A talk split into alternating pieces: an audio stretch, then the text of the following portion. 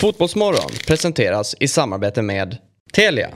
Samla sporten med alla matcher från Uefa Champions League, Allsvenskan, Superettan och SHL i ett paket.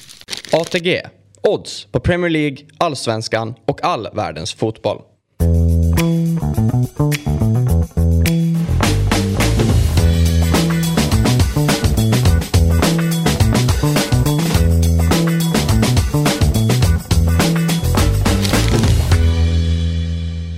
In i studion kommer Jesper Jansson. God morgon och välkommen hit. God morgon. Ehm, Vi har, jag bara vill dra en liten anekdot. Eh, Jag och Jesper har ju, eh, vi har ju redan pratat bröllop här idag. Jesper Jesper. Eh, Ja, ja. Nej men eh, vi har pratat bröllop idag för det var ett giftermål innan avspark, eller i halvtidsvila mellan Degerfors och eh, GIF Sundsvall. Så var det ju två stycken som gifte sig på mitt plan och vi ringde upp då hans, den lyckliga som hade gift sig. Jaha, ja. Och eh, jag vill bara, för jag och Jesper var på ett bröllop tillsammans. Vi har en gemensam vän som heter Pontus Esbo. Ja, Eh, han känner jag också. Ja, han Ja. gifte sig nere i, i Skåne. Du lärde känna honom i Helsingborg, eller hur? Ja, precis. Ja. Precis, han jobbade ju i HIF Media där. Eh, och det var väldigt kul då för att jag, ja, men jag ringde upp Potts innan bröllopet och så berättade han att Jesper skulle komma och eh, ja, jag satt er nära varandra. Och jag fick ju Jesper mitt emot mig. Då var, då var Jesper scoutchef i FCK. Och jag kan säga att det var inte särskilt kul för våra bordsdamer. det, det var en eh, kommunikation i fem timmar där några tal störde oss. Men det var väldigt kul för mig då. Ja, exakt. Jag tänkte och bara peppra frågor. Jesper kanske ville prata med sin bordsdam. Ja, men jag bara matade. Jag tänkte fråga Jesper, upplevde du det var trevliga fem timmar? Eller var du trött efter fem minuter? Bara, Nej, det var trevligt. Det var trevligt. Absolut. Ja, var bra drag på dansgolvet sen också. Ja. Fast där är Han gick inte hem. Nej, det där är Jesper stark sen gammalt. Så, Jag har en kvart när jag är bra på landskapet. Sen är sen det... orkade inte knäna eller? Nej, det, jag ska vara lagom. Ja. Den nivån och så får jag tippa över. Så jag har en kvart vet jag. Du, eh, brukar du få mycket frågor, eller vet om någon springer på dig, så, du ska värva den där eller den här är bra och så vidare. Är, är det... Nej, det, jag upplever en stor. Hammarby är sköna liksom. De slänger ur sig någonting och sen så stussar de vidare. Mm. Absolut. I, Nej, det- I ruset.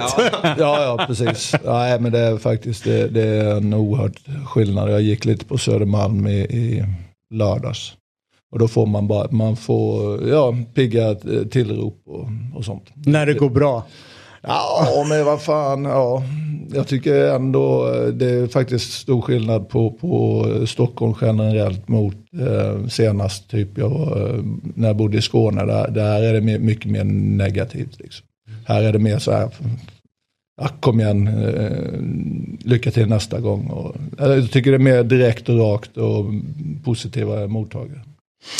Du, ska vi eh, ska kliva in då? Vi har ju inte berört eh, matchen igår alls. Eh, utan vi hade tänkt att vänta tills du kom. Det blev 2-2 till slut. Eh, Mardrömsstarter om man nu får kalla det för det. I båda halvlekarna. Eh, dina tankar liksom, när de där målen faller så pass tidigt? Nej, man, man, man blir bara uppgiven liksom. Det bara, ja, luften går ur lite. Eh, då sitter man och, och tjurar lite.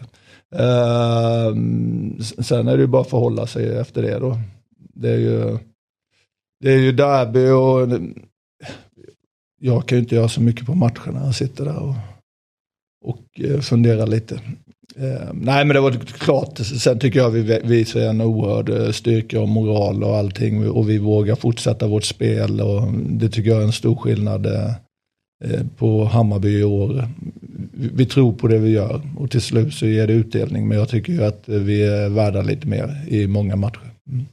Jag tyckte att, eh, nej men så här, första målet som AIK gör, det, det, liksom, då är det 88. Det är klart det är en tuff start men det är liksom 89 minuter kvar av matchen och det är ett väldigt snyggt mål också ska sägas. Men jag, tänkte, jag, jag kände efter första halvlek att eh, Bayern var ju bättre, betydligt bättre tycker jag, än AIK i första halvlek. Men AIK ryckte sönder matchen lite grann där med John Guidetti sätter sig två gånger, det blir lite pauser. Och, eh, men jag kände ändå att AIK gick på knäna, de var, de var trötta i första halvlek. Och jag trodde då att Hammarby skulle kliva ut i andra och köra över dem. Men så får jag ett ganska turligt 2-1 mål och då blir det lite som att det, det målet var ju ännu tuffare än det första. Då fick ni liksom börja om eh, på nytt igen och börja jaga. Eh, men sen gör ni ett, ett ett väldigt snyggt eh, 2-2 mål då. Ja, men jag är totalt enig med det. Jag sen tycker jag man måste göra någonting åt det där. Att man, man kan ju liksom inte sätta sig ner på planen och eh, ta inkast tar tid och allting tar tid. Liksom. Det, Men det är väl generellt, det är väl större frågor som man måste göra någonting det där är ju många som har satt i, i bruk, eh, just på målvakter främst. Att ja. man eh, sätter sig ner eh, och, och, tar åt någon baksida. Och så går det mm. fem, sex minuter och så pratar man Det var faktiskt en debatt förra veckan i Danmark om en målvakt som gjorde det. Från AIK va? Ja, det är Patrik Carlgren tror jag. Målvakt. Ja. Ja, jag vet. Han var expert på det. Ja, han är jättebra på det där. Och han har ju faktiskt satt det i, alltså i system mm. när, när han känner att laget behöver eh, ett break. Så. Mm. Men sen är det, det är väl generellt, jag vet ibland så det finns ju tydliga regler på det där liksom att det är väl huvudskada domaren ska blåsa av för. Men man följer inte dem. Du, eh, jag var ju på matchen igår och eh, såklart inte höll på nedlaget som du är sportchef för. Men eh, kunde liksom inte slutas imponeras utav Darijan Bojanic. Satan vad han är bra. Mm. Eh, det är ju något jävligt. Eh, vad, det, det, är på något sätt, jag ska inte säga att det är din kille, men det är ändå liksom, du har ju följt honom och liksom... Ja, jag säger det, det är min kille. Okay, Nej, men jag, tycker, jag, ja, jag, har alltid tyckt att Dajan Bojanic är, är, är, eh, Sveriges mest underskattade spelare. Han, eh, han är så oerhört bra på vissa saker, men sen är det typiskt svenskt att man ska gnälla på annat. Liksom. Och, vad, och vad är det? Liksom? Bara för att han är helt magisk med, med högerfoten och spelförståelse och passningar, då, då, måste man gnälla på något annat. Men det är väl typiskt svenskt. Då. Men eh, nej, magisk spelare. För, för jag känner lite grann i matchen, det som hände när, eh, när Gudetti gick ut och konsekvensen det var att eh, Stefanelli då blev, gick upp på, på topp. Mm. Eh, han höll ju på att liksom punkta Alper under, under hela tiden han var inne. Alltså, mm. Så att ni inte kunde spela upp på honom. Eh, och, och, han hade ganska bra koll på liksom... Ni hade ju problem fram till alltså uppspelsfart i min bild mm. utav det. Att AIK var väldigt bra på det. Men när, när Johnny klev ut så tappade AIK lite grann där. Och ni tror jag förändrade lite grann. Men där på något sätt tyckte jag Martin tydligt svängde över. Eh, men eh, Alper, vilket geni. Ja absolut. Eller Alltså, ja, men jag tycker han gör en stark match. Det är inte lätt att uh, det är första från start va? Och 45 000 på läktarna. Men, ja, men hur bra som helst. Men uh, det var ju, vi hade ju många fler alternativ som kunde spela där. Pavle kunde spela, Shakil, um, Fänge. Men uh, Marti är väldigt tydlig vad han vill ha ut i, i varje roll och i den rollen passar Alper väldigt bra. Då. Tycker, så det är ju spännande. Att, att du har en, en, en tränare som, som vågar tro på, på systemet och då, då gör spelarna det också. Mm. Vi satt och pratade om tränartillsättning här precis. Mm. Det här är väl någon som haft lite, eh, där det smäller till så att säga. Mm. Hur långt, eh, låt säga nu, eh, det är klart att du är nöjd med Marti, men finns det någon planering nu Eh, att liksom man börjar leda en bricka mot andra tränare. Är det tränare. Hur går det tränare? Vad finns det där ute? Så att man ligger ett steg före. För vi pratar om det här att eh, ibland känns det som att eh, klubbar inte har en jävla aning om vad som... De tappar en tränare eller sparkar en tränare. Så det är så här, ja, vi vet inte vad vi ska ta vägen nu. Alltså hur, hur pågår det? Det är klart att man måste ge respekten till 100% man tror på tränaren du har nu. Mm. Men han kommer ju i slutändan då. Ja, det fick man ju äh, ja, men det lära med. sig ja, eh, i, i höstas. Äh, han upp på någon flygplats. Ja, ja precis. Ja, absolut. Äh, Martin Köpenhamn, Kicken. Jag tror, du har ju alltid koll på det. Så alltså, jag tror det viktigaste är, och, och, det är ju att äh, vara tydlig i klubben och bestämma sig vilken fotboll man vill stå för, vilket ledarskap och sånt. Och, och på det sättet så sållar du ut rätt så mycket kandidater innan. Att, att, att du vet vad du står för. Eh, då är det lättare att, att rekrytera tränare sen. Att man går efter det då. Varför valde ni Marti? Ja men för han står ju definitivt för den fotbollen vi vill spela då.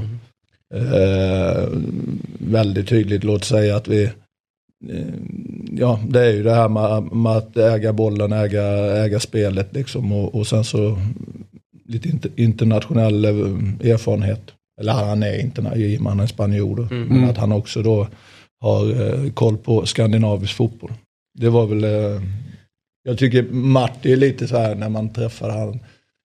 vilket är spännande med honom. Han, han, har, eh, han har lite hela paketet. Det är många tränare som är väldigt bra på det eller har väldigt tydlig fotbollsfilosofi. Men Marti, det jag imponeras mest av det är att han har också ett ledarskap. Han är, han är stabsledare och, och vilket underlättar mitt jobb också väldigt mycket. Men rent generellt då, har man kontakt med, med potentiella ersättare innan det börjar? Eh, nej. Nej. Det, nej, inte på det. Det är ju väldigt svårt i den här branschen för en massa mövlar där ute. Liksom. Mm. Det är inte så att du, och det, på ett sätt har du kontakt med en, en tränare under tiden. Det säger liksom, då är du ju lite illojal mot din egen mm. tränare. Så absolut inte. Däremot såklart kan man jobba själv då. Du kan ju sitta på din kammare med en lista över att det där är intressanta om. För Marti har ju också profilen i att man brukar, Alex Axel säger alltid det, man, en tränare får ju alltid sparken, det slutar ju alltid där och det är ju ofta så. Men, men han är ju faktiskt också en, en tränare skulle kunna vara aktuell att, att lämna Sverige. Med tanke förmodligen då för att han är spanjor i, i grunden. Sen är det, det, det där är lite så här också som tränarna själva säger. En tränare får alltid sparken. Mm. Jag tycker det är lite så här, så länge en tränare, det, jag brukar säga anledningen till att sparka en tränare är egentligen, egentligen bara två saker. Ett, du förlorar fem, sex matcher i rad och trycket utifrån blir för stort. Och två, det är om du tappar omklädningsrummet. Mm. Så länge en tränare följer klubbens strategi, liksom, om du är enig, om du tar reda på vad har vi för ekonomiska förutsättningar, hur vill, vi, hur vill eh, klubben framstå, hur vill man spela och man, man följer den strategin. Annars är det ju mer att bygga teamet. Är det inte ditt jobb att se till så att tränaren fattar och förstår det? Jo, jo, absolut. Och sen är det, eh, det där tror jag det brister mest för det är för få klubbar som är tydliga i, i, i vad de vill ha ut av tränaren, vilken filosofi, hur ska vi jobba. Alla vill, ja, jag brukar säga det är 14 av 16 lag i Sverige som satsar på Europaplatserna. Det är liksom inte realistiskt. Och, och sen så, ja vi ska spela med yngre, vi ska spela med egna. Ja men finns det förutsättningar för det då? Dels så måste klubb, jag tycker då, tränarna, när ni blir anställda, ställ frågorna. Ställ rätt frågor till rätt folk. Jag är 100% säker på att 90% av de som sitter och styr kan inte svara på dem. Ni var inne på Alm innan, eller kan mm. snacka mm. om Alm. Han var ju jäkligt tydlig, han gjorde ju sitt uppdrag. Mm. Och det blev ju lite, när han, ja men jag har lyckats med mitt uppdrag. Och då blev det lite skakigt där liksom. Och så mm. sparkade man ändå. Men det, den tyckte jag var intressant att följa den processen. Mm. Ja, ja men, eh, och där är ju intressant med Bayern också med er. För där tycker jag ni har tagit kliv med det här med att ni har ju börjat slussa in spelare från U-laget i A-laget. Vad, vad, mm. Eh, vad får Marti höra från er där? Vad är kravet uppifrån? Finns det någon sån här, så många ska tillhöra en startelva eller Finns det något sånt? Ja, det är, inte, inte, inte direkt så att de ska till, tillhöra startelvan. Vi, eh, vi är väldigt tydliga med att det ingår i, i klubbens filosofi och det, om vi ska växa och allting. Och, nej, men vi, vi kallar det high potential spelare. Vi vill att vi, vi ska liksom ha viss speltid på, på eh, ja, tre per år. Liksom. Mm. Så, sen kan det ju hända eh, fort att, eh, sen blir det ju rokeringar och allting. Och det är i med, i, år var det, då, då Viljot gå tidigt och eh, Lado. Mm. Och det blir lite Men generellt så är det så, han vet precis om. Men det är inte så att jag går in varenda match. Han har väldigt koll på, på det där, att, ja. att han vårdar de spelarna och vi vet vilka vi pekat ut. Och så kan det svänga också. Pekar du ut vilka spelare det är som, det här är våra high potential-spelare nu som, som Ja, sen eh, vi har väldigt många av den sorten. Vi har ett helt gäng i, i HTF efter. Det gäller liksom, eh, det pekar vi ut tillsammans och det kan ju svänga fort också liksom. Men vi vet ju också om att, att vi måste gå den vägen då, vi måste fortsätta den och det är ju eh, det är ju ju bättre man blir ju svårare är det. Faktiskt. Du, det här med eh, sportcheferiet eh, har ju diskuterats eh, ganska mycket runt det. Vad, vad är det som gör att ni är så få som är liksom by trade sportchefer, alltså åker runt till olika klubbar? Du, du är kanske mest tydliga nu i Sverige. Eh, du har varit i Helsingborg, scoutat i, i FCK och nu är det i, eh, i Hammarby.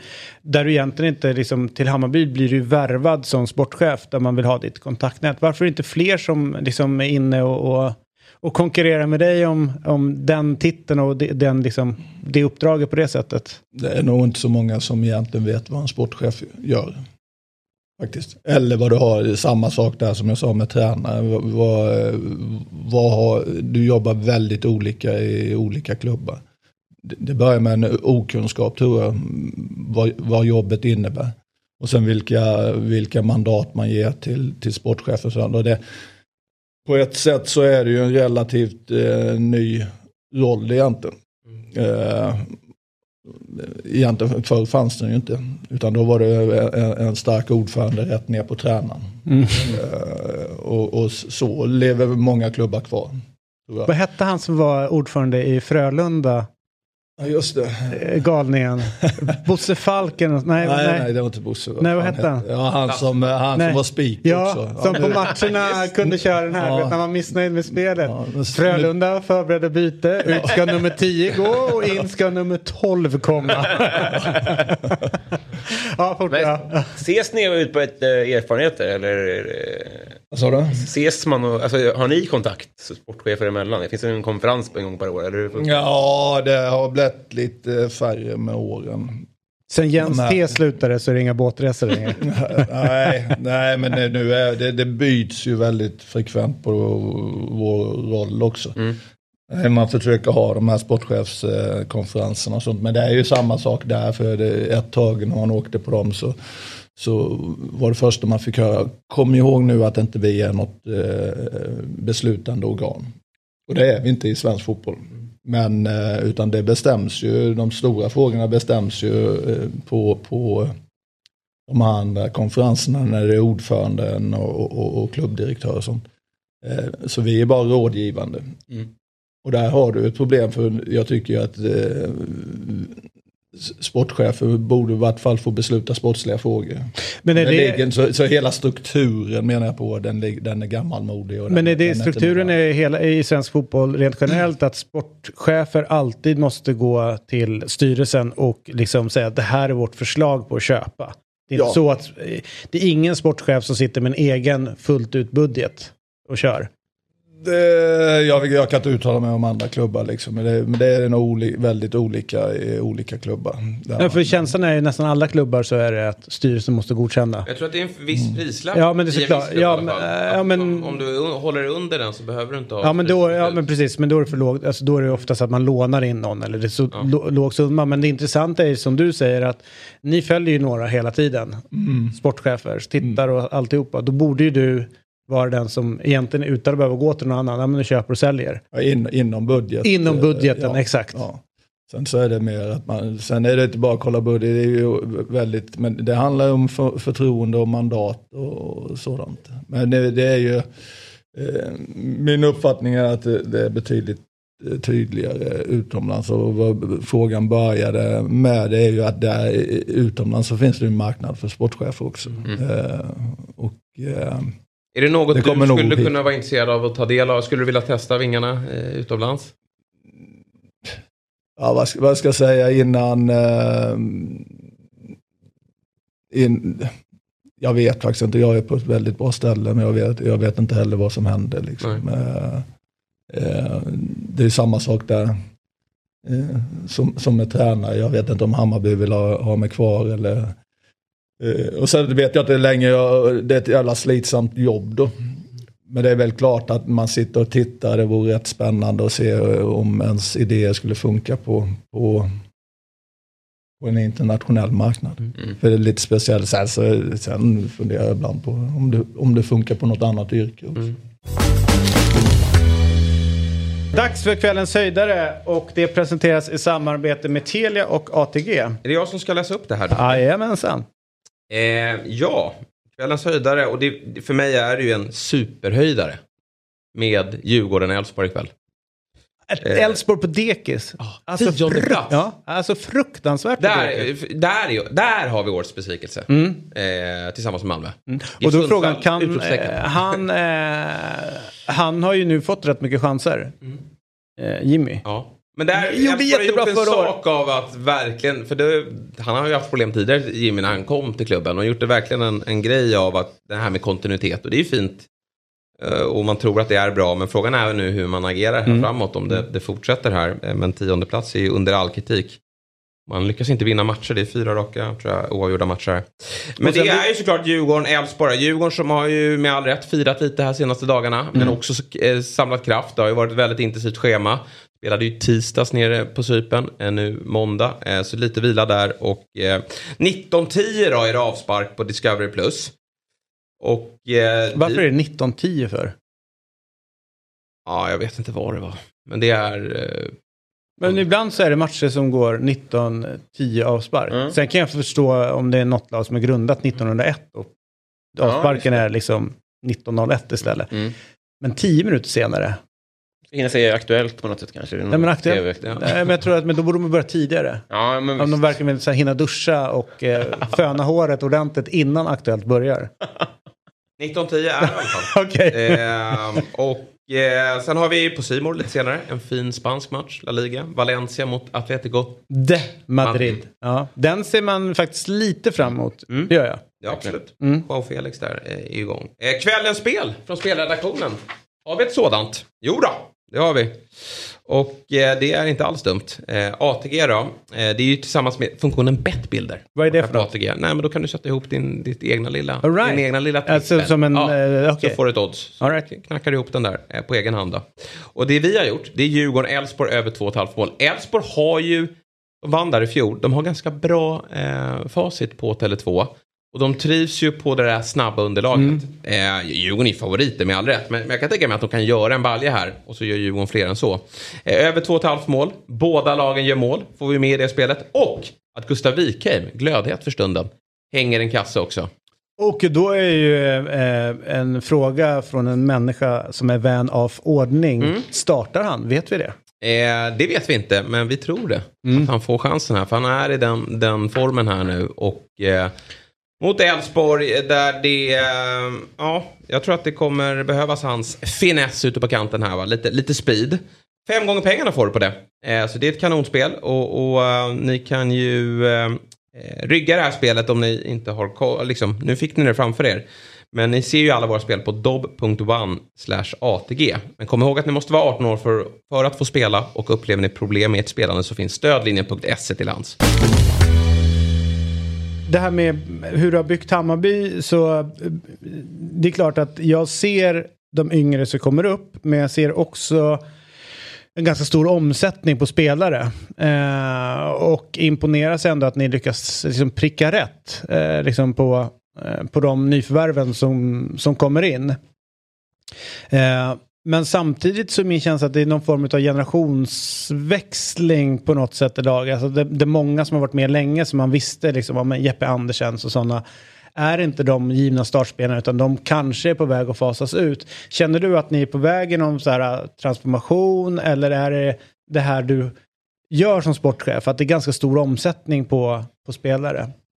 Över tid då säger jag, det är inte från bara ett fönster till ett annat men det, du byter ut laget. Ja, i, eh, i omgångar. Mm. Så, så ibland accelererar det, eh, som, eh, som jag varit inne på innan. Att, att, jag känner ju när vi förlorar på straffar i cupfinalen så vet jag att det kommer hända saker. Liksom.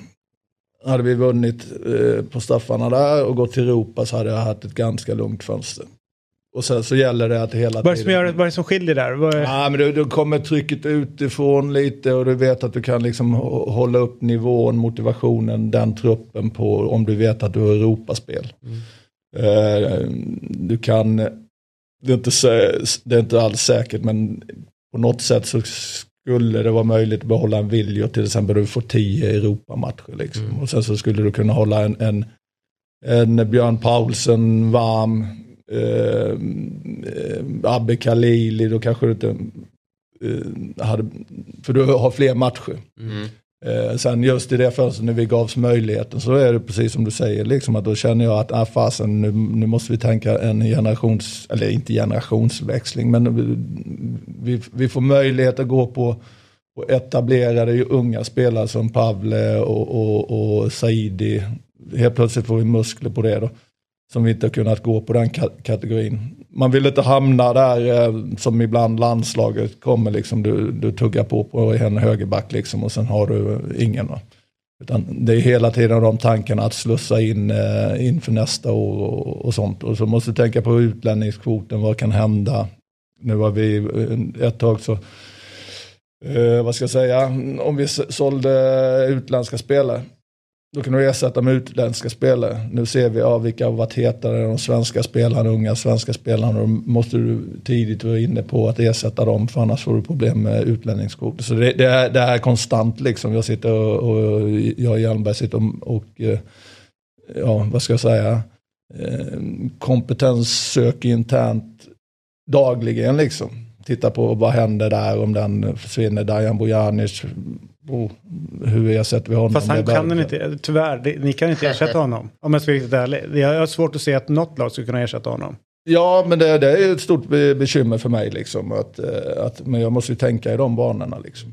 Men ja, eller inte, nej, men, eller inte, så är det, så är det hela tiden. Ja, eller inte sälja honom. Det har du också chansen att göra. Ja, ja, det, det har jag. Liksom, sen har jag spelat i det här och, och allting. Och, och, inte bara spela utan har ju den andra svansen där också som mm. trycker på. Och, eh, sen blir det ju en omsättning, vad ska jag säga, ju bättre jobb man gör, eh, märker jag inte minst, ju mer får man jobba.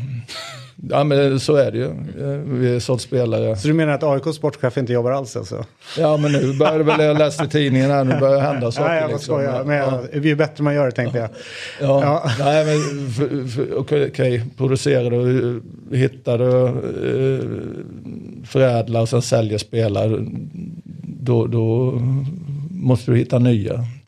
Mm. Så, eh, och det, det, går ju väldigt, det går ju väldigt snabbt i Hammarby. Alltså spelare kommer in och, och, och så gör man några bra matcher och, och sen så blir de nästan sålda omedelbart. Har ni, och nu har ni ju samlat på er en, en större kassa. Är det liksom en målsättning ni har att försöka titta längre på spelarna? Ja, absolut. Alltså. Och det är mycket lättare om du spelar i Europa. Ja. Ja, det, jag har tjatat till, till leda om att man, man nonchalerar Europa i svensk fotboll. Eh, du var det tidigt där, ute med det. Ja, ja. Det är så sjukt tidigt. Ja. Eh, och jag menar på det är det viktigaste för då, då, kan du ta det här extra året och då får du någon kontinuitet i det. Mm. Eh, så eh, nej, vi vill helst behålla. Men, men, men så länge som, som möjligt. Och sen, sen ändras, det, det är rätt för mycket parametrar och det jag menar på att utvärdera sportchefsrollen om man tror att man bara köper och säljer spelare. Liksom. Du får ju värdera mm, hur ser marknaden ut. Liksom. Mm. Jeremejeff, fem år tillbaka så hade han varit såld för länge sedan. Mm.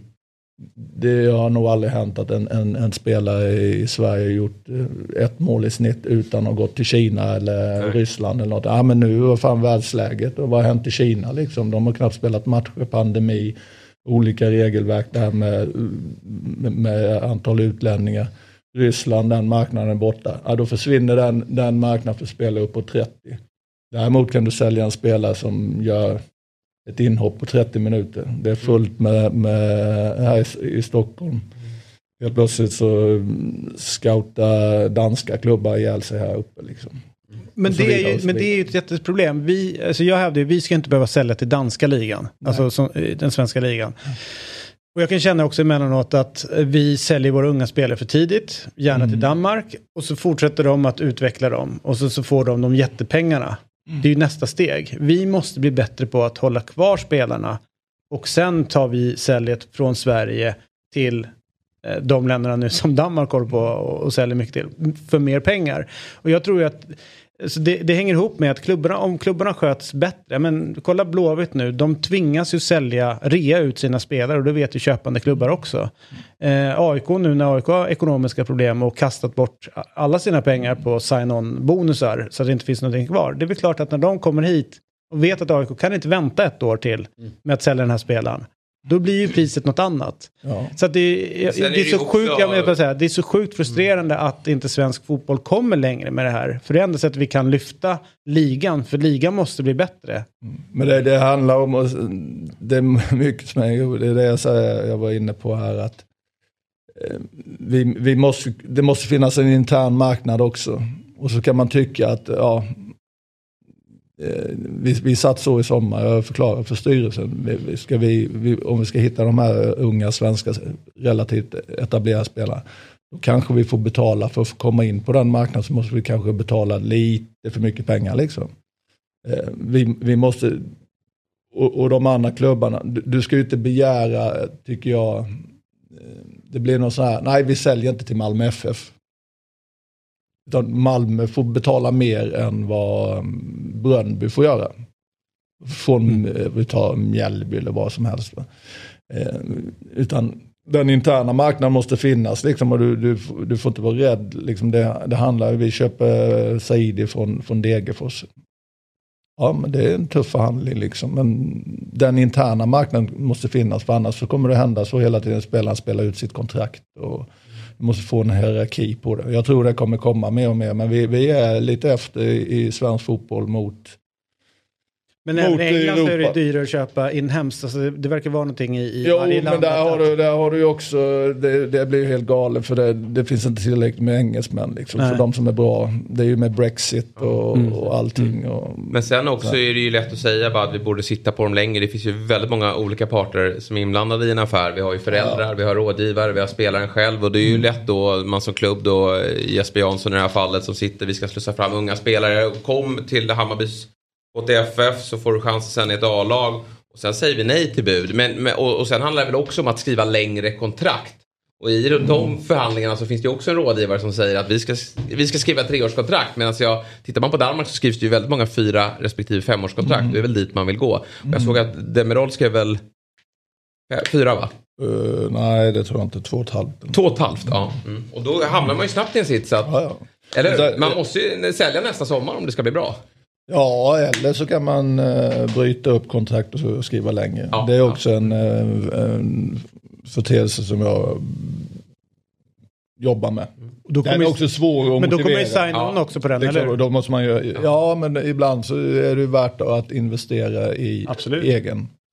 Egna led är ofta så ja, du kan betala om du tar någon utifrån. Men ibland är det viktigt att kunna, det tror jag inte är så vanligt i svensk fotboll. Men jag brukar jobba med, jag såg det redan under min tid när jag spelade i Belgien. Liksom, att du bryter kontrakt och så skriver du nya kontrakt trots att du kanske har tre år kvar. Liksom. Och då höjer du värdet på det. Och det ska du då motivera in i en budget och för styrelsen så här, varför det är bra liksom. Eh, Att, att, eh, Men, men, ja, Jesper eh, Hoffman nu då. Jag håller med dig att det finns rätt många intressenter.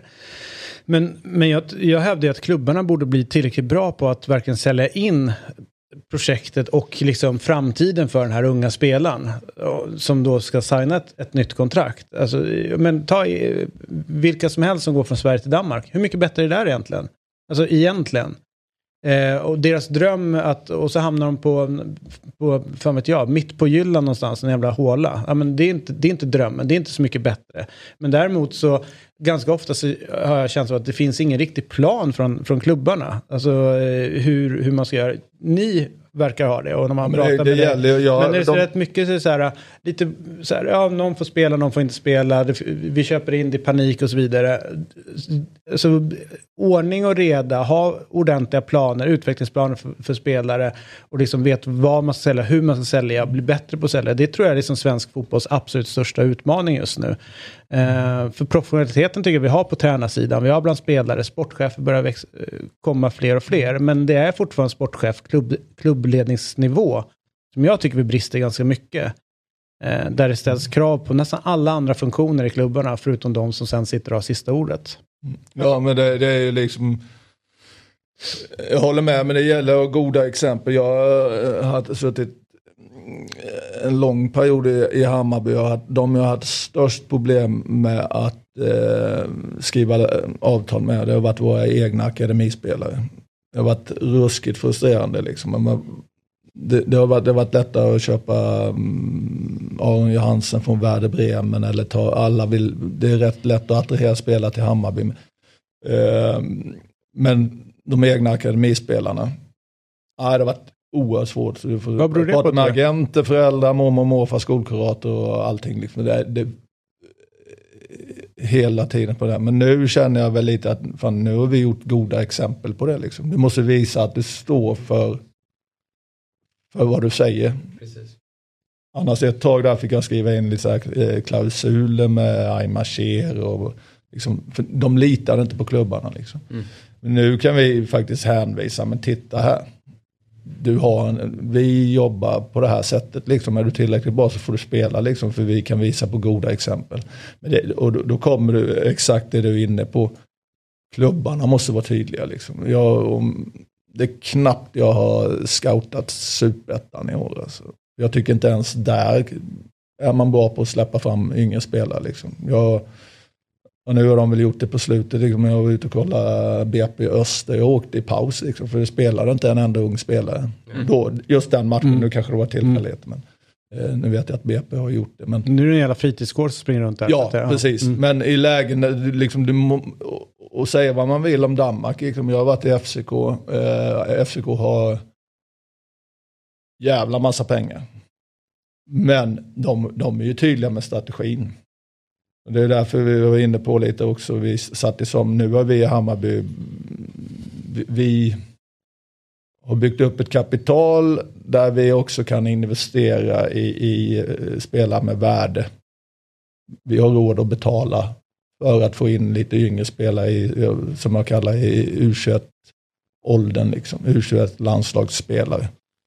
Eh, och då, då måste man våga mm, och ha musklerna att, att, att investera i dem, för då höjer du värdet på truppen och så vidare. Mm. Det Mm. finns lite undersökningar på det, jag har snackat med Men jag antar också att ni behöver värva den typen av spelare som ni tog in i somras, Berisha, eh, för att höja nivån på de yngre också. Att det finns, för det har alltid varit min take att sen ska man inte slösa allt på, som David är inne på, sign-ons och värva gammalt som man sen inte kan sälja. Men att ta in en sån typ av klassspelare höjer ju nivån på Bojanic högerfot och Saidis inspel. Absolut, alltså, men du får hela, hela tiden ställa det i relationer. Det är väldigt lätt att bli lockad eh, att jaha, nu ska spelarna flytta hem från Europa och så är de uppe på 30 liksom. Och, ja, de vill komma till Hammarby och så här, men då, det, då gäller det liksom att vara väldigt tydlig med strategin. Nej, men vi har den här killen här, när vi tog in eh, Berisha så visst, det var ju väldigt tydligt från min sida liksom att, att ja, Berisha kom eh, eh, eh, in. Så du måste tänka på, på de andra spelarna, konsekvenserna av det liksom. De yngre. Hur Det är hela tiden den Men hur balansen. svårt är det att stå emot det där? För eh, jag tror att det, eh, om jag känner min gode vän Jesper Hoffman rätt här, så får ju du lite grann om när, när legendarer kommer hem också. Alltså vet en, eh, hur fan ska man, och du pratar om trycket som blir, Mm. eh, hur fan ska man orka stå emot det? För jag håller helt med dig att man ska ju hålla fast vid den strategin man har. Mm. Men sen helt plötsligt så, så eh, börjar någon gammal legendar liksom säga, men jag, jag är på väg hem. Och så kommer trycket från supporterhåll och styrelsen säger, men ska vi inte plocka den här spelaren ändå? Spelarna också. Och spelarna också Spelarna såklart. Också. Ja. Ja. de, oh, och så börjar de Ja. trycka Och hur, på. men hur hanterar man den? För jag vet att det har ju varit så i ett annat Stockholmslag eh, här att eh, det har varit jävla tryck från supportrar, spelare, styrelse liksom så här. Och, och, och, eller mot styrelsen. Och till slut så blir de känner sig nästan kidnappade i situationen. Handlingsutrymmet har gått från att ha jättestort till ingenting. Då är det bara kvar att skriva på. Mm. Alltså vad, kan du beskriva hur det, hur, vad som händer i en klubb när det, när det uppstår? Ja men det är, det är jätteintressant jätteintressant fråga. Jag jobbar med det hela tiden. Du, by, du, bygger upp, du måste bygga upp ett självförtroende i klubben. Liksom. Och, och, vad ska jag säga? Det kommer de här påtryckningarna. Media skriver, spelarna har samma agenter. De försöker trycka på. De tycker liksom att oh, eh, ta in min kompis här för då höjer vi nivån. Och liksom, det är egentligen bara en, en person eller en vi i sportsliga ledningarna som, som ser helheten. Då. Det, är väl bli, det är jättelätt att dras med i det här eh, trycket liksom. Eh, utifrån. Och så det trycket utifrån påverkar in i, i omklädningsrummet och så med självförtroende och allting. Jag tror, jag tror personligen att eh, i, i, i Malmö har man byggt upp en, genom åren en, en eh, så här, vinnarmentalitet att vi är bäst, vi är vackrast, vi är störst. Ja. Jalla, jalla. Mm. Och, och då tror man på det själv. Och sen kanske det kommer en tränare dit och så sticker hål på den bubblan. Liksom. Lite, oh. Och så kan det gå rätt fort. Är vi så bra egentligen? Det är hela tiden där att äh, ah, jag behöver ha en nya spelare, jag behöver ha en spelare där, en spelare där. Till slut så påverkar det in i gruppen. Liksom. Så det, det, det är liksom att, att tro på det du gör, då, då, då måste hela klubben tro på det. Då blir det, det, det, det kan räcka med att det blir en fråga för, eller styrelserna börjar Ja, vad, vad, vad ska jag säga, du får en fråga från styrelsen. Ja, har ni tänkt på det och det och det? Ja, är vi bra nog på den och den positionen? Så, ja. Och så går det neråt. Så jag i mitt fall, då måste jag prata med tränaren. Och så, så, till slut så är det ner i omklädningsrummet. Så då tappar du tron i omklädningsrummet. Mm. Du måste bygga, bygga upp det här i, i klubbarna, att man tror på vad man gör. Då. Vilket är ett jävla projekt. Mm. Det här kan skaka, som jag var inne på innan. Sådana här saker vet jag om när jag sitter och kollar cupfinalen. När vi förlorar på straffar. Och hade vi vunnit på straffar där, då hade vi varit uppe här. Då hade vi kunnat säga så här, vi behöver inte göra ett skit i sommar. Vi är så bra. Och så går det och så, så torskar vi mot eh, Värnamo. Då är du mentalt nere. Då måste du liksom trycka in energi. Det, detta är ett jobb för hela Men klubbarna. är det liksom, sjukt att det är just- så bräckligt? Alltså en, Mm. en verksamhet som man håller på med Exakt. och så är det två, två, två matcher. Alltså det är en vecka. Och då, vom, drar Ja. allting ner. Och det, det, det kommer sig eh, av att det är så oerhörda känslor. Och, eh, och lite så här brist på, eh, skulle jag säga, förtroende och mandat. Känslan tar, tar över liksom. Man hör ord och så spekuleras det i media och så är det trycket hela tiden. Ja, är vi bra nog på den positionen? Oh, har vi rätt tränare? Har vi rätt sportchef? Och så börjar det tusen frågor. Om det, eh, för mig handlar det om eh, förtroende och mandat. Men ta cupfinalen där när ni torskar. Har du en lista på namn på spelare in då som du kan börja stryka? Har, har folk liksom villkorat så här om ni går till Europa då är det aktuellt eller något? Finns det en sån från eh, spelare och agenter när det gäller? Nej, men jag, jag, eh, det är många som ser möjligheten där då liksom. Du kommer in för att eh, helt plötsligt kan du kan liksom inte säga vad fan. eh, Vi ska spela i Europa. Liksom. Mm. Det argumentet är borta. Mm. Vi behöver eh, en bred trupp och vi kan hålla den här truppen. Jag ser, jag ser ju spelare som eh, på våren där som sitter på, på bänken. Jeppe Andersen, Björn Paulsen, eh, jag ser en eh, Lado, Kalili, liksom, all, de sitter, och de vet, jag kan hålla en bred trupp om vi spelar Europa också för Mm. jag vet att det blir eh, normal rullians. Mm. Det blir det man vill. Och plus att jag kan kanske i det fallet säga nej fan, vi behåller alla spelarna för vi har Europaspel. Mm. Det är bra för dig Viljot om, om du får tio matcher innan du flyttar ut liksom. Mm. Ehm, och Då- sen, så, sen så blir det lite så här med energin och sånt. Mm. Eh, nu har det varit bra. ehm, ja, det, det är mycket saker som påverkar. Eh, för- men ambitionen är hela tiden, vi, jag och Martin sa till varandra, fan, vi vill ha ett lugnt fönster liksom. Sen så tycker jag vi, sen hade vi, när vi ser vad som hände, sen blev det bra för att Martin, ny tränare, han kom in sent i, i, i vi hade ju våra planer eh, med en annan tränare. Nu blev det mer att nu hade jag lärt mig lite mer hur Martin vill ha det, hur han vill spela, vilka spelartyper och sånt. Då, då kunde vi pinpointa. eh, Är det det som avgör ganska mycket? Vem, alltså, är det inte, hur, alltså relationen, hur mycket anpassar du dig efter tränaren och tränaren efter, efter dig? Men, just med Martin, vi har, har eh, tuffa diskussioner men eh, jag sa tid, tidigt till han eh, Eh, och- det har varit en hel del spelare vi har ratat på. Jag har varit rätt säker på en spelare och han varit lite osäker. Ja, Men då skiter vi i honom. Så det, vi har sagt så här, ska vi gå på de, ja i vart fall investeringarna så ska bägge vara väldigt 100% säkra på dem. Eh, sen så i, i förhållande till om vi värvar till, eh, till eh, HTFF lite yngre potential och lite långsiktiga, då, då, då sköter jag mycket det mesta. Liksom. Men, men just på investering, då, då är det bättre att stiga åt sidan. Att inte liksom, jag har lärt mig det, jag, lärt mig, jag har, all- du, skjut, du hugger dig själv i ryggen om du tar in en spelare som inte tränaren vill ha. Liksom. Och tvärtom. Det, det, det, blir inte, det blir inte bra. Så, då sa vi, så det är faktiskt, vi har haft en del spelare som vi vi har klivit av där vi inte haft, vi har inte haft godkänslan bägge två. Mm. Du, eh, någon klubb som du tycker gör det bra på, med sportcheferiet och, och på transfermarknaden, vilken skulle det vara i Sverige?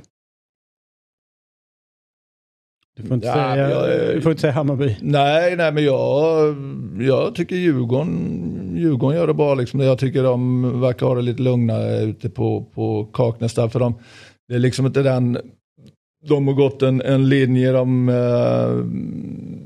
eh, vad ska jag säga, de får inte det blir inte den paniken om Kalle Holmberg sitter på bänken i, i 20 matcher. Liksom. Du hör inte massa snack om det utan det är rätt så tyst och lugnt då, tror jag.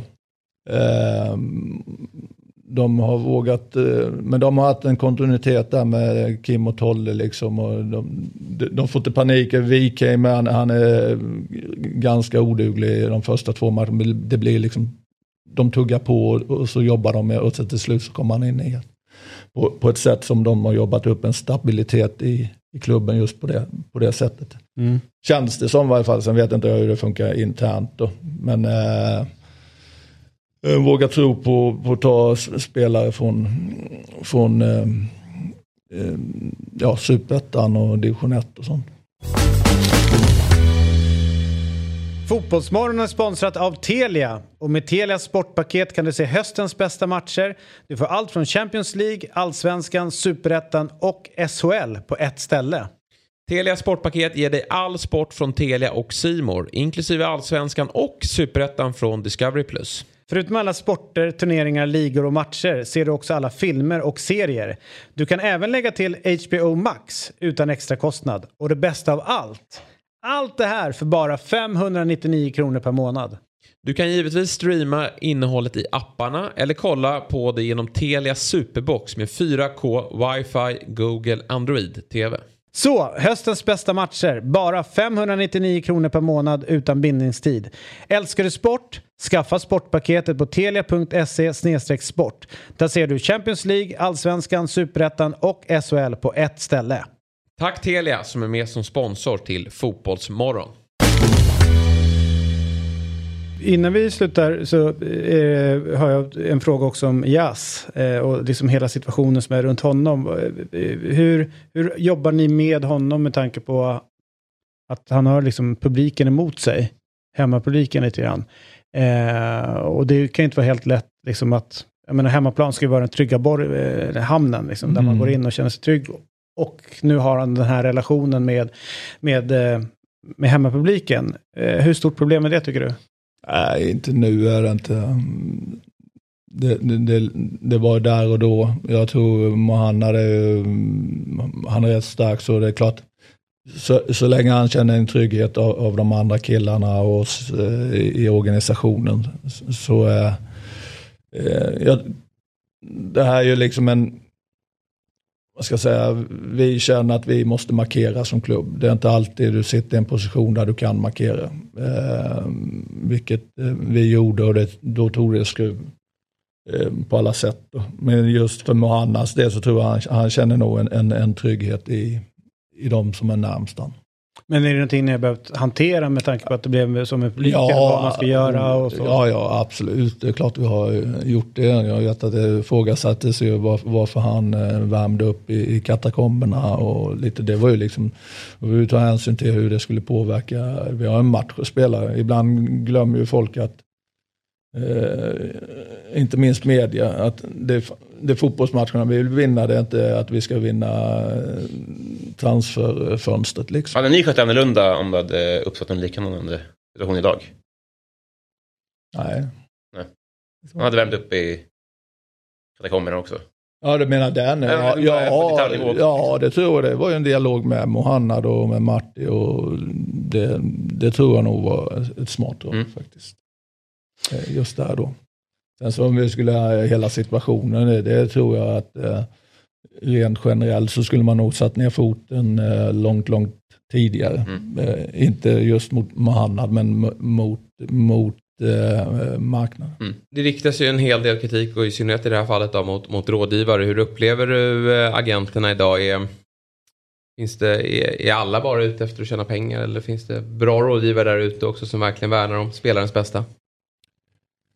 det finns nog de som eh, i vart fall eh, kombinerar det där. Ja. Att eh, de tänker på spelarens bästa och vill tjäna pengar. Det finns ju inte någon som bara tänker Nej, på nej. spelarens bästa. Så är det. Nej men det, är- det, är- ett litet... Återigen så, jag har varit med så pass länge. Så, så jag ser de här sakerna komma rätt så tidigt. Och har man varit ute och rest en del och så ser man nu det här, det här är ju inget nytt i svensk fotboll. Jag brukar säga att när man börjar se de här tendenserna i svensk fotboll som börjar hända på agentmarknaden. Det var liksom ett lite, oh fy fan. Nu tycker folk att eh, svensk fotboll och svenska spelare är en intressant marknad. Då är det en grå massa som drar sig hit då. Eh, och eh, det hänger ju ihop eh, hela alltet. Har man inte muskler och kompetens att stå emot de här krafterna. Så till slut så äter de, de sig in. Så sen det är klart att det finns eh, det som är domare. Det finns eh, mer eller mindre trevliga domare men sen så är de rätt så jämna nivåer. Nej, Mer skämt- åsido. Skämt åsido, jag, det jag har eh, normala, jag är lite så här pain in the ass mot agenterna och liksom så här, men det finns många som är bra. Och sen, sen är det, Blir du det som sjuk- sjuka det är, i, i vissa fall då, så, så är det, eh, jag lägger väldigt mycket på spelarna. För de är faktiskt inte lojala sina agenter heller. Nej. Hade du haft att eh, du är lojal med din, eh, med din rådgivare så hade det inte blivit en stressad marknad. Utan då skulle agenterna mycket tydligare kunna säga så här, detta är det bä- bästa karriärsteget för dig. Eh, kämpa på här, ha uthållighet, eh, jobba på, du är på ett bra ställe. Men så kommer någon och vifta med något annat, då är man jävligt snabb att byta. Så de, de har det faktiskt inte så lätt heller. Och sen så är det, nu, det är en eh, totalt oreglerad marknad. Och så hänger det ihop med, med skatteregler och, och internationella marknaden och vi är en liten ankdamm som i det stora globala. Hur ofta hörs du med Zlatan?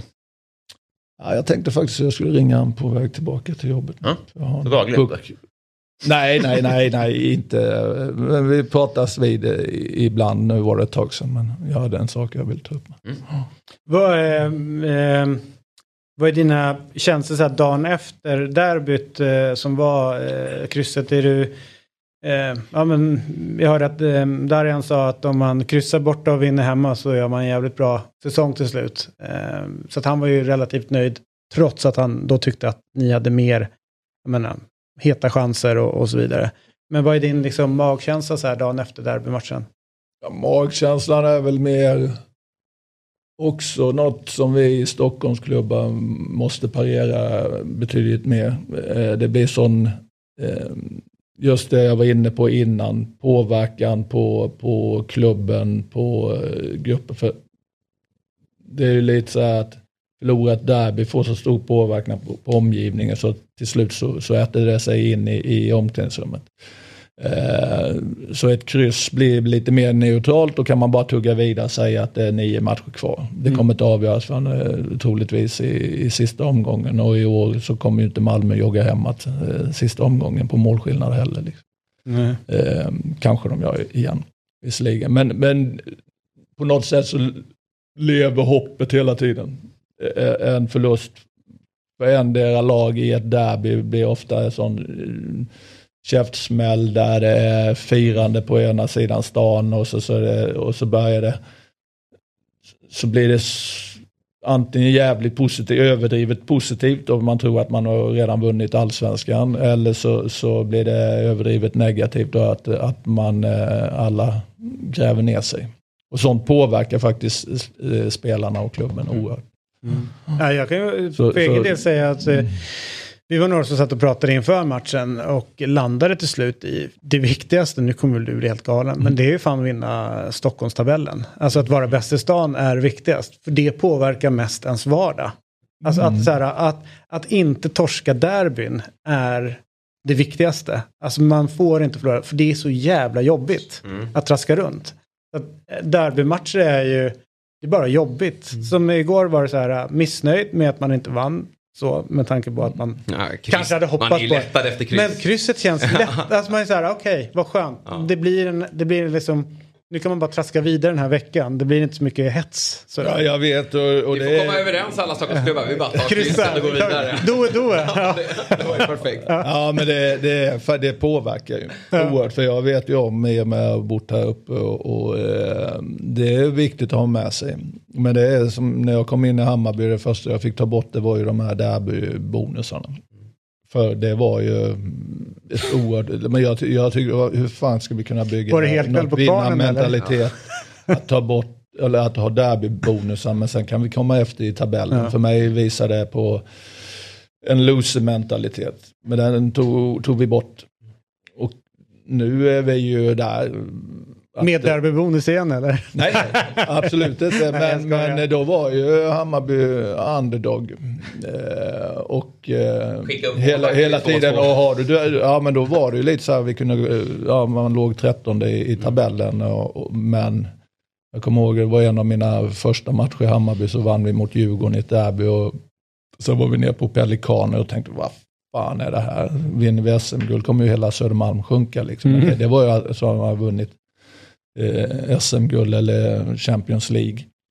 Eh, vilket är härligt, men det är väldigt speciellt också, för så, så kan man ju inte ha det. Liksom. Det, det viktiga är, är ju att komma högst i... pratade med en polare faktiskt som är bajare. Han sa det att med tanke på att vi aldrig vinner SM-guld så är det viktigt att mikrofira. Som om vi har vunnit ett SM-guld. Precis.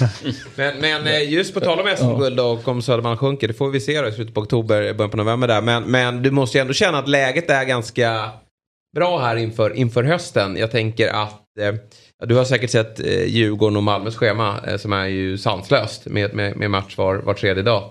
Och eh, AIK är några poäng efter och så är det väl Häcken där då, som man kanske mm tror kommer att eh, Häcken har ett jävla bra lag. börja tappa. Ja. Ja, eh, så jag vet inte, jag, jag tror inte de Nej, de kommer börjar tappa, men vägen. det kommer bli en, en del interna matcher eh, mellan damlagen. Eh, ja, men vi, vi ligger i ett bra läge, absolut, gör vi.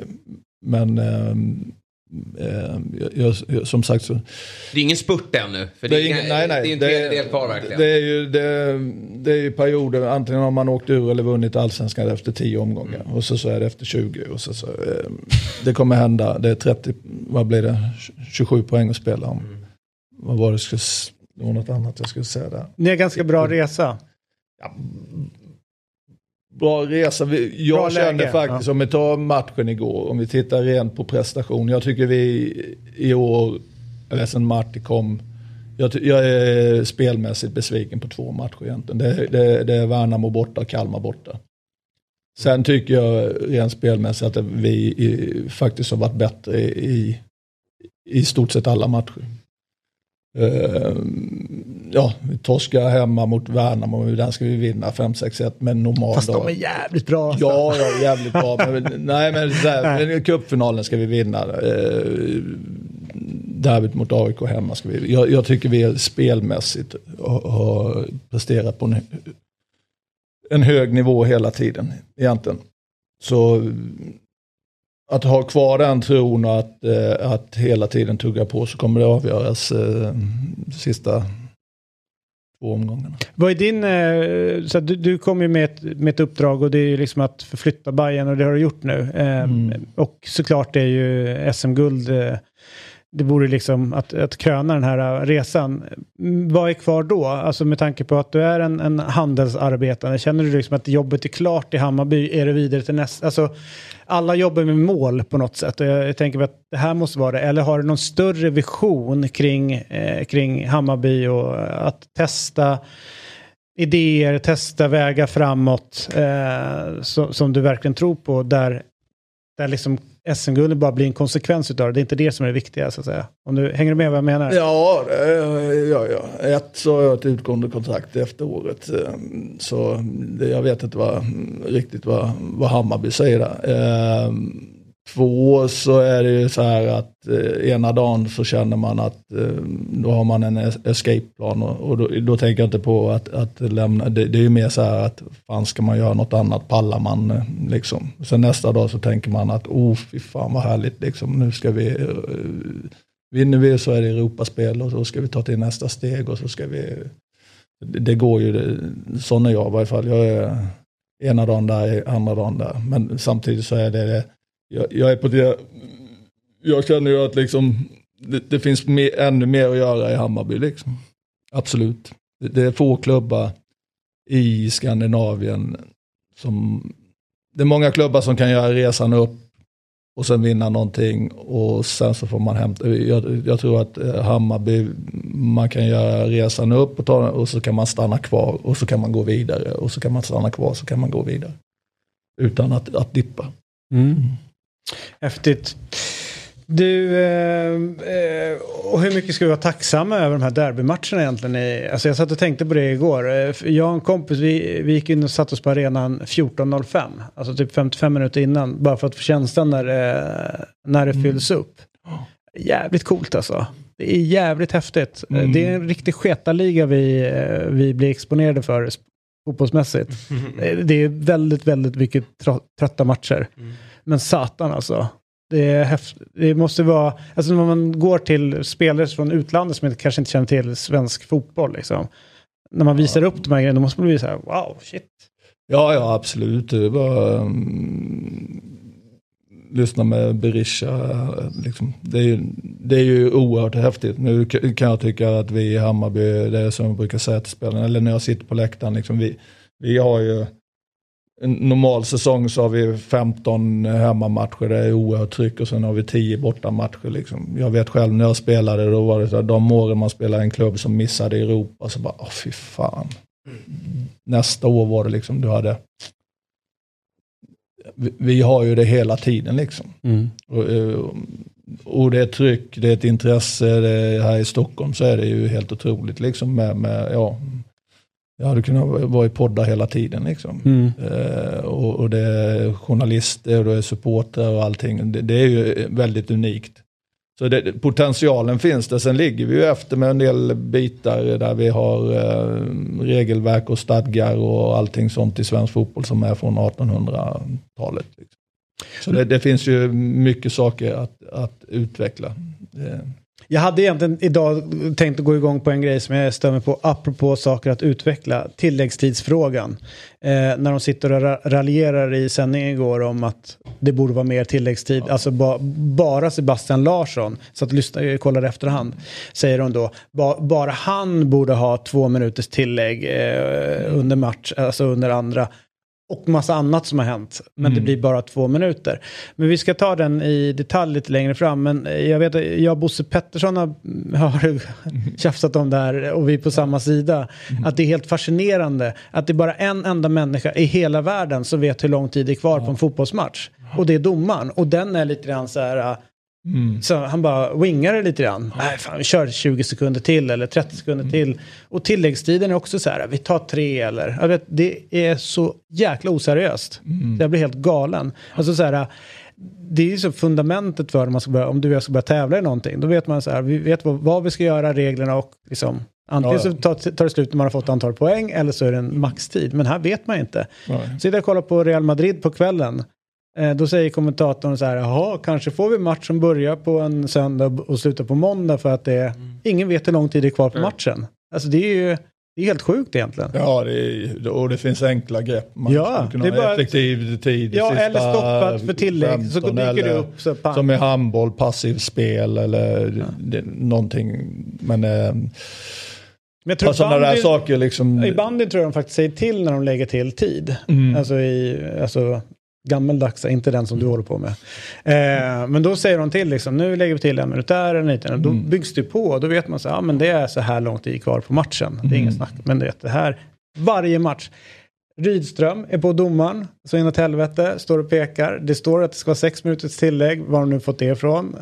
Och nu är vi uppe på 6.30. Vad är grejen? Och då står stackars Ja. fjärdedomaren får ta all skit. Liksom. Han har inte heller en aning om det. Nej, nej ja, det, ibland så är det så här man får släppa de sakerna för annars skulle man irritera sig på allting. Mm, då kan du tänka om mitt mood var hemma vid soffan igår. Båda domarna är väl nöjda med, var väl också, eller domarna var väl nöjda med krysset också. Alla är lättade och glada här. Ja, men det var det, ja, och det var det som var ena ja. liksom, argumentet. Så här, nu säger Jonas Eriksson det med lite glimten i ögat, men han säger utifrån att han, hans expertis. Ja. Då säger han så här, ja, men du vet ibland när det är 2-2, vi har känslan att båda lagen är nöjda med det. Då kanske det bara blir två minuter. Jag har ingen jävla aning. Det är hans Nej. uppfattning om det hela. Det kanske är igår att ni... Jag har fått eh, att eh, någon, ja, nu ska jag inte säga vem det var, men jo, domare, domare som sa att, eh, ja, hur kan det bara vara sex minuter? Ja, men jag har aldrig lagt till sex, mer än sex minuter. ja, men om det är tio, liksom, du kan inte ha det som argument. Det blir, ja, som mm. du säger, det blir för dåliga argument. Mm. Varför ena eller andra hållet. Liksom. ja, princip. en ja, fotbollsmatch kan inte vara mer än 96 ja. minuter. Sen Åtta det... mål är mitt max. Ja, det kommer ja, inte blåsa efter. Då kliver jag av. 4-4. Ja, nu är det klart. Nu har jag gjort mitt. Ja, härligt hörru. Ja. Eh, lycka till framöver under säsongen eh, ja. med allt det ni gör. Eh, och det var väl rätt skönt, för när vi pratade om att du skulle komma hit så var väl ett kryss kanske som var det bästa för jag hade haft lite svårt om du kom hit och du hade vunnit för då hade du lätt så mycket och du hade säkert tyckt det var jobbigt med, med mig eh, vid eventuell förlust. Så att kryss var ju bra för Fotbollsmorgon. Men jag tror båda lagen kan tycka att det var helt okej okay också. Som sagt, inte bara att det är lättnad utan så här, rent poängmässigt tabellen. Ja, men å andra sidan om man ska se det så AIK behöver ju jaga ikapp dem där uppe medan ni ligger bättre till. Så att på det stora hela så är det bättre för er. Ja, så är det. Sen vill man alltid vinna fotbollsmatcher, inte minst derby. Men eh, ja, det blev en neutral morgon i alla fall och jag mm. kom upp i tid. Så, ja. ja. exakt. Och det var en bra fotbollsmatch, måste jag ändå säga. Jag gillade intensiteten som var. Ja, det, sen, det vill, liksom... sen gillar du vackert fotboll, så att det ska se vackert ut. Ja. Jag bryr mig inte så mycket om sånt skit. utan det är tre poäng. Det är vackert att se Nahir och Dajan passa till varandra. Mm. Så är det. Tack så mycket Robin, vi ses imorgon såklart, eller hur? Eh, och Jesper som alltid, en av mina favoriter och vakna och, eh, eller sitta med på morgonen efter man har vaknat. Inte vakna med ska jag säga, Nej. där vi långt ifrån varandra. Mm. Ja, sen länge. Hej då, god morgon på er. Fotbollsmorgon presenteras i samarbete med Telia. Samla sporten med alla matcher från Uefa Champions League, Allsvenskan, Superettan och SHL i ett paket. ATG Odds på Premier League, Allsvenskan och all världens fotboll.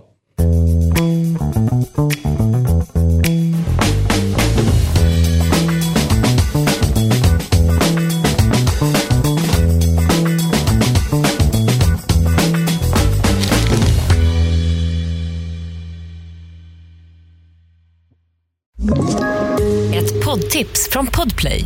I fallen jag aldrig glömmer djupdyker Hasse Aro i arbetet bakom några av Sveriges mest uppseendeväckande brottsutredningar. Går vi in med hemlig telefonavlyssning och, och då upplever vi att vi får en total förändring av hans beteende. Vad är det som händer nu? Vem är det som läcker? Och så säger han att jag är kriminell, jag har varit kriminell i hela mitt liv men att mörda ett barn, där går min gräns. Nya säsongen av Fallen jag aldrig glömmer på Podplay.